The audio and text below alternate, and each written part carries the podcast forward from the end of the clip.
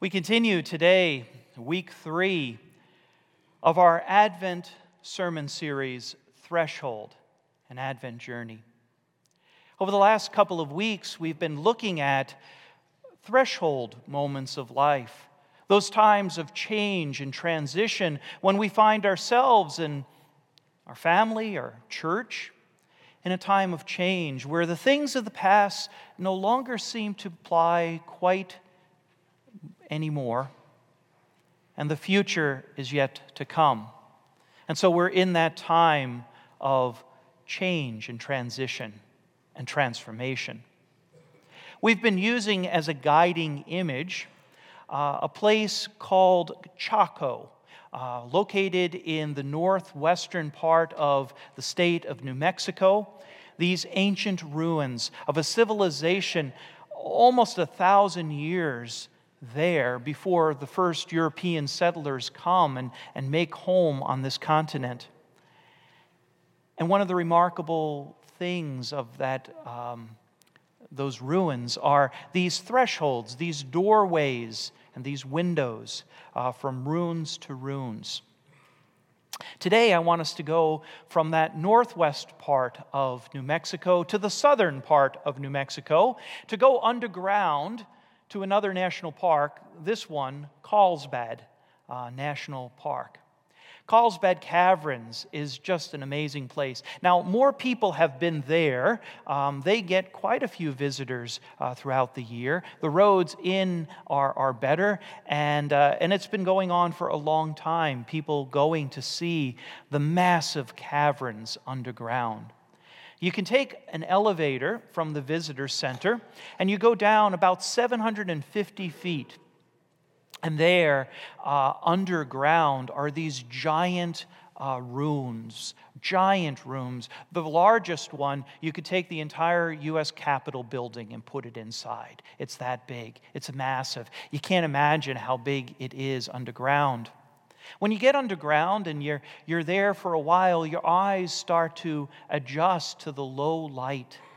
The paths are very well marked, and you can walk around and you can see amazing things, but it's all a very low light.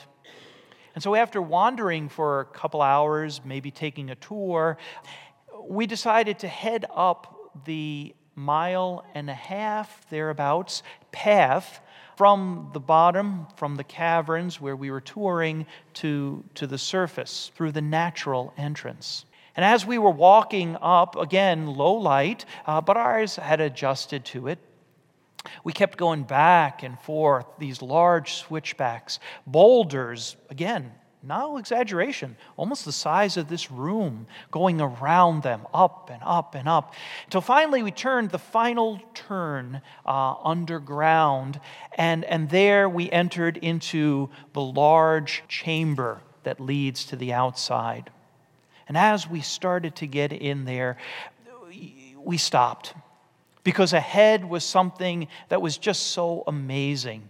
It looked like some theatrical lighting from some Hollywood movie set because the light came through the natural entrance. And you could see it. The light was like a beam, uh, like a spotlight coming into, pushing away the darkness of the chamber. You could almost touch it. It felt, it was just a beam of light. It was kind of cool. And as we were taking pictures and as we stopped in awe, partially out of breath, but that's another story, we were there and, and just amazing. And I was thinking, wow, that's a glimpse of resurrection.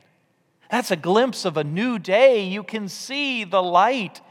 That's kind of cool. Isaiah could see the light. And the words that I just read from the prophet wrote and spoke during a time of great darkness, where there was but little light for the people. They had been enduring the destruction, the devastation of an exile. Their city of Jerusalem, where the temple, the house of God, their, their temple was, was absolutely destroyed, and they were carted away to a foreign land. And they had no power They had no prestige. They were, they were homeless and far away. And there, some lost hope. As they went through the experience, the struggle, the change of losing everything and trying to put together a life. See, when we go through a threshold, sometimes that experience is a negative one. We find ourselves changing in ways that we don't like, we don't want. But the circumstances, what's happening, has an effect on us. But Isaiah spoke to them a word of hope for those who would think that God had left them alone in the darkness. Isaiah speaks with the sure and certain hope that God is present in the midst of the dark, that God shines light and peace. And that light, that peace, even just a glimpse of it, is enough to strengthen and to lift us up. Isaiah speaks to a people who are hurting. And as I think of ourselves this Advent time, we hurt as well. Well, maybe our experience isn't as dramatic, maybe it is though, of an exile, of losing absolutely everything that we love and hold dear. But we struggle. We struggle in our lives, and there is low lighting around us often. And we yearn. We yearn for that redemption. We look for peace because there's conflict and there's turmoil. There's agitation in our lives. In the scripture, when the Bible talks about peace, it's more than just an absence of conflict and agitation and turmoil. Peace is wholeness. The Hebrew word is shalom. It means that things are put back together, that they're restored, that they're renewed, that a new day is alive and well for us. We yearn for restoration and renewal because we are, we are broken. Brokenness exists in our lives. And as a people, as a church, as a community, we yearn for God to act. Isaiah could see God action way out in the future. So certain that he was that God would restore, that God would bring peace, that Isaiah writes, writes about it in the past tense. Although it has not happened yet, he knows that there will be the time when the walls are rebuilt of the city. When the ruins themselves of Jerusalem shout for joy because God reigns and God is present. God has returned to the city. And God's presence gives the lifeblood back to the people of God. Isaiah knows that it's coming because that's how God acts. God brings peace to a world that is fractured and at odds and hurting. God brings peace. As connections are made between people that were against one another. In the life of Jesus, we see this. We see the ways that Jesus brings kindness and compassion and forgiveness. These are the things that work for peace. These are the things that bring people together.